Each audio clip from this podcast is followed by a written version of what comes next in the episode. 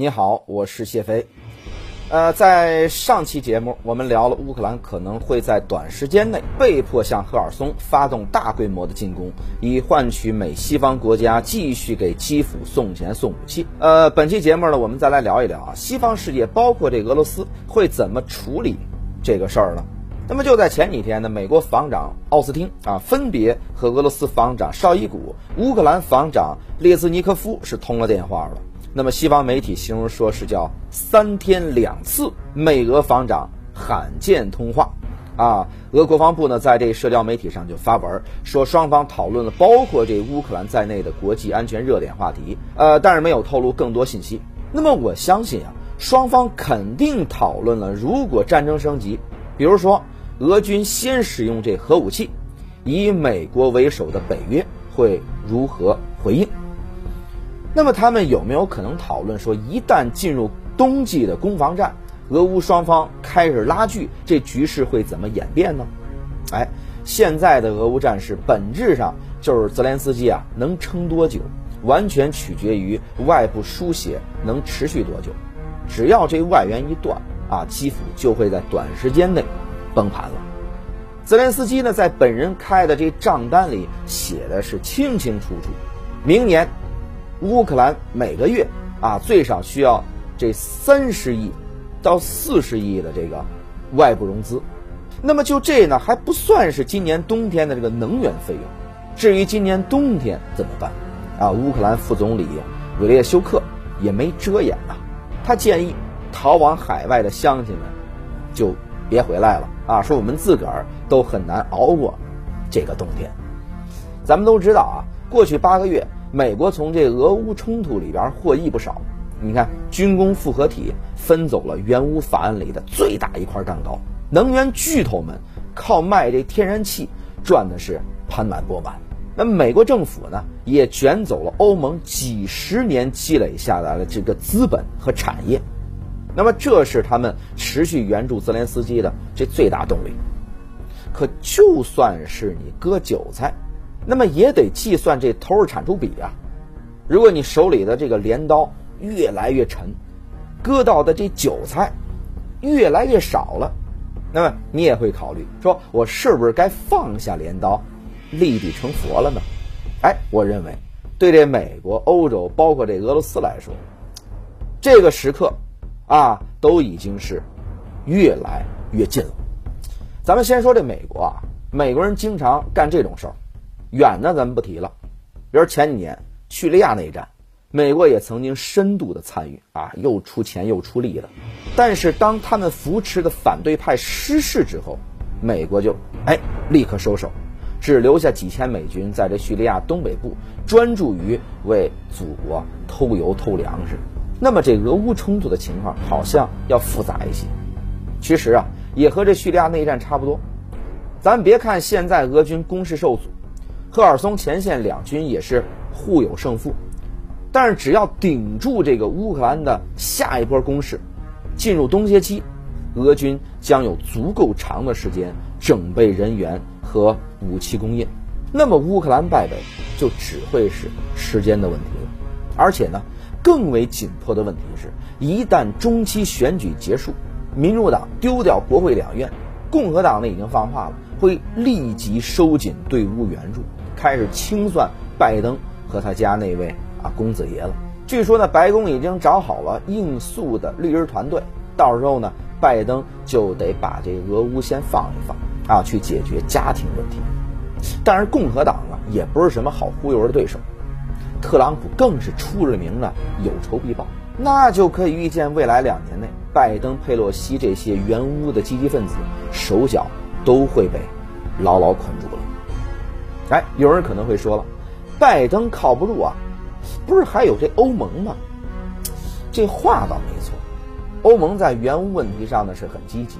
欧盟委员会主席冯德莱恩呢公开承诺，未来每个月会给乌克兰提供十五亿欧元资金。可问题是，资金从哪里来？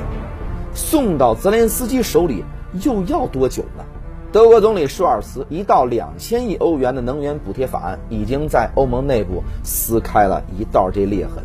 明年呢还继续往这乌克兰送钱，是嫌这德法街头的反北约、反欧盟游行不够多吗？而且欧盟能送的只有他们所谓的宏观经济援助了，乌克兰急需的武器装备很少。当然，这也不能怪这欧盟啊，因为德法自个儿家的军火库里也没有多少余粮了，拿到一场大规模的战争里，说实话根本就不够看的。哎，于是呢，舒尔茨提出了另一个说法：这段时间只要他出现在这个公开场合，都会提到这个，是什么呢？扩大欧盟。投资乌克兰，最近的一次讲话，你再搞出一个升级版，呼吁欧盟为乌克兰量身定制一套二十一世纪的马歇尔计划，像什么七千五百亿欧元重建费用啊，投资乌克兰就是投资未来的欧盟成员国。这些话说的那叫一个漂亮，但实际上他想干什么呢？哎，舒尔茨啊，就是想像二战结束之后。美国通过正版的这个马歇尔计划重建，并控制西欧的这个政治经济体系一样，把这乌克兰啊给瓜分掉。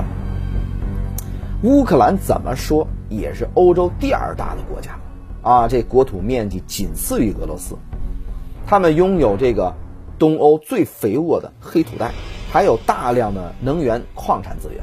他们独立三十年来，因为这个政治立场啊。他是左右摇摆，腐败问题极其严重，坐在金山上也不知道自己挖，也就这几十年吧，是和平时期，才没人敢真的对这乌克兰下手。但现在呢，这情况完全不同了，打着重建投资的名号，咱进去，欧洲的能源、什么冶金、化工等等企业，就能以极低的价格获得这种海量资源的。开采权，他们不是要解决这通胀危机吗？瓜分乌克兰呢，获得大量廉价资源，创造工作岗位啊，补上被美国挖墙脚的亏空，那么就属于是拉动外需了。还记得俄乌冲突刚爆发没多久，啊，当时英国时任的这个外交大臣，前任的首相特拉斯啊，曾经在一次国内的论坛上说过，说什么呢？俄罗斯。应该向欧洲国家分享他们丰富的自然资源。现在分享俄罗斯啊，说实话是有点困难了，但是分享乌克兰还是能做得到的。还有俄罗斯，他们拿到手的好处，更是实实在在的乌东四周的领土啊。如果现在这拜登说我们啊坐下来谈谈，保证不让乌克兰加入北约，您猜普京会不会答应？俄乌冲突。真要这么发展啊，那很好。只要泽连斯基一个人受害的局面就达成了，当然到时候西方国家可能会，比如说给他一些啊承诺呀，比如说去一个风景优美的地儿养老。但是泽连斯基自个儿呢，还是想继续折腾一下啊。具体是怎么折腾呢？美欧说实话都有点开始动摇了，就拉其他国家下水。不仅要快，说话也要够狠。泽连斯基说了，俄罗斯呢早就和伊朗合谋要占领中东地区啊，我们必须赢得胜利，打破克里姆林宫的妄想。他还说什么呢？他说呀，等乌克兰击败俄罗斯之后啊，会把德佐地区还给摩尔多瓦啊，把这个阿布哈兹还给格鲁吉亚，把南千岛群岛还给日本。啊，这些话听起来像是地球酋长啊在安排工作，但其实啊。反映出泽连斯基的这种极度的恐惧，啊，他知道自个儿兜里已经没有多少筹码能说服美欧继续送钱了。或许赫尔松这一战就是他的最后的机会了。好了，如果您要是认同谢飞的观点，欢迎您在下方点赞、留言、加关注，一键三连。我们下次再见。